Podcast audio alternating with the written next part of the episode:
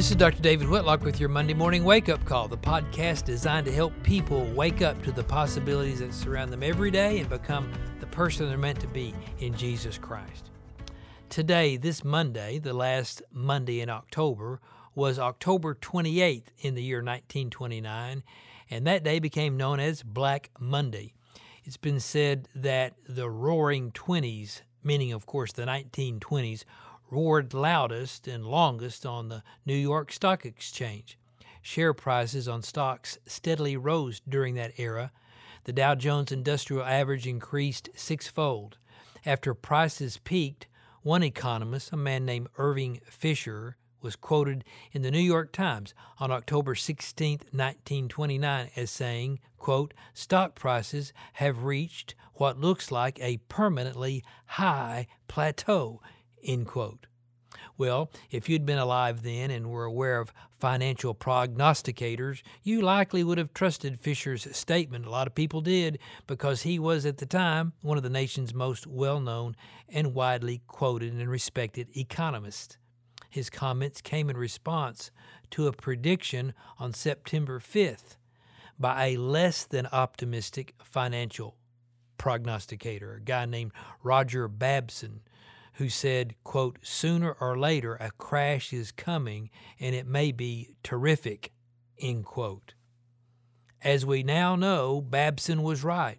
The epic boom ended in a cataclysmic bust. On Black Monday, October 28, 1929, the Dow declined nearly 13%. On the following day, Black Tuesday, the market dropped nearly 12%.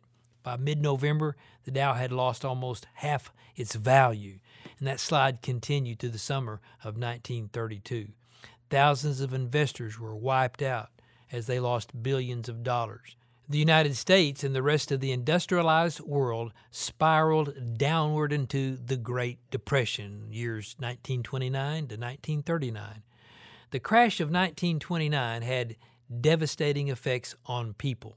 One such person, a man named Bill Wilson, was a New York stockbroker. His story is detailed in what today is known as Alcoholic Anonymous's Big Book. And here's his description of the immediate aftermath of Black Monday. Quote, Abruptly on October 29th, hell broke loose on the New York Stock Exchange. After one of those days of inferno, I wobbled from a hotel bar to a brokerage office. It was 8 o'clock, five hours after the market closed. The ticker clattered. I was staring at an inch of the tape which bore the inscription XYZ 32. It had been 52 that morning. I was finished, and so were many friends. The papers reported men jumping to death from the towers of high finance. That disgusted me. I would not jump. I went back to the bar. Tomorrow was another day. Well, tomorrow would plunge Wilson further into alcoholism and the United States further into depression. But both Wilson and the U.S. economy would survive. Wilson to found AA and U.S. economy to a healthy recovery. But neither survived without having trying times and difficulty and a lot of effort. The Dow did not, in fact, return to its pre crash heights until November 1954. There would be other downturns in the stock market. October 19, 1987 has come to be known as another Black Monday. It was on this day that the stock market again crashed, precipitating one of the first financial crises of the modern globalized era as the Dow Jones Industrial Average dropped 508 points or 22.6% of its value. And again the stock market would suffer dramatically in 2008. What does that do for us today, or, where does that leave us? We should always remember our priorities. We do not live for the stock market. Our ultimate home as believers in Christ, as Christians, is heaven. And that's where our treasure is. That's where our heart is. But keeping the proper perspective is easier to talk about than to actually practice. Puritan preacher Thomas Watson once said, Most men pray more for full purses than for pure hearts. That may be true. And we have to be intentional about the eternal perspective, but What about earthly finances? After all, the scriptures also speak frequently of us being good stewards of what we have. You're probably not a New York stockbroker, a potential wolf of Wall Street. You're probably just trying to make ends meet and save for retirement. What do these crashes teach us about our financial investments and our responsibilities to make the best of our blessings?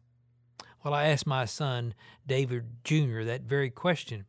David is a financial advisor with Edward Jones Investments, and here's what he said. Thanks, Dad, for the great question, or I guess I should call you Dr. Whitlock. Uh, but what an interesting topic to cover on It Happened on Monday. And thank you for having me on. I, will enjoy kind of unpacking uh, this question and, and, some of the topics that, that you've brought up. And I, I want to first start by putting a few things into perspective. And Dad, you mentioned the Great Depression downturn and Black Monday, and then the second Black Monday from the Great Crash of 1987. And I, of course, spent a lot of my time as a financial advisor researching these past events and really trying to learn from them to use them and understand them so we can benefit from them both in the now and in the future and figuring out some of those strategies for it and to be quite frank though dad the great depression i almost call that ancient history. So our, our financial systems today are so much more sophisticated in a good way than they were back in the 1920s and really back in the 1980s a lot of that came out of those steep downturns that we had. And and so we've been able to to really enhance and improve. So I, I rarely research quite that far back but I do typically go back to 1950 so I'm going to continue the history lesson for us but we're going to zoom forward to 1950 since 1950 we've experienced 37 downturns of 10% or more 10 downturns of 20% or more and six downturns of 30% or more. In fact, the downturn from the pandemic last year was actually deeper than that great crash of 1987 that you mentioned earlier. And, and yet, even still, through all those downturns 37 since 1950 of 10% or more, 10 of 20% or more, 6 of 30% or more. Even still, the average return to the stock market since 1950 is 11.56%. Not bad, right? So, what can we learn from these numbers? And, and how can we use all this research to benefit us? So, I, we can learn a lot. Number one, we, we can learn a lot about expectations to have with our investments and, and with our money. And, and so that expectation that I would really give you and give your audience is I call it my three up, one down rule, meaning every four years, you should expect one of those years to see your investments go down in value, and three years to see them go up in value. Three up, one down. Another thing that's pretty clear from that research that we can learn from it is it's pretty clear that downturns are normal. Despite what the news media may tell you, they are normal. The good news is upturns always follow downturns, and the even better news, upturns last significantly longer. So, one thing we really coached our clients is, in fact, not only since we know that these downturns are normal, it'd be pretty smart if we could learn how to take advantage of them. So, downturns actually work to the advantage of the prudent investor. One of my favorite quotes from Warren Buffett, the famed investor, uh, is w- whether we're talking about socks or stocks, I like buying quality merchandise when it's marked down.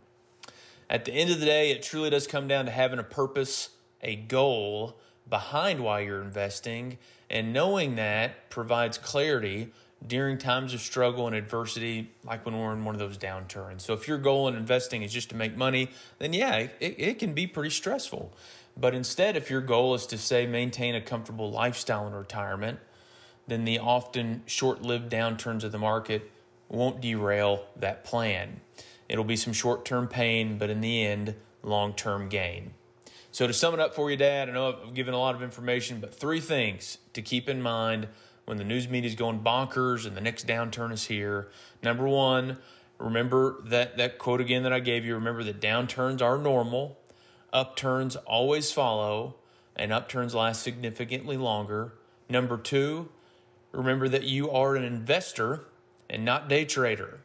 An investor and not a day trader. Number three, remember that the media does not have your long term goals, that purpose in mind. They are in the entertainment industry and not the financial advice industry. So I hope that helps give some more insight into these past downturns and how we can use that knowledge to be good stewards, good Christians, and managing our money and our investments. So thanks for having me on, Dad, or Dr. Whitlock. Um, I appreciate it. It was fun. Thank you, David Whitlock. From David Whitlock, we we can be sure that although we will take nothing with us when we leave this earth, we still want to be good stewards of what God has given us. So do the best with what God has given you. And then come back here next week. And in the meantime, go out and be the person God created you to be.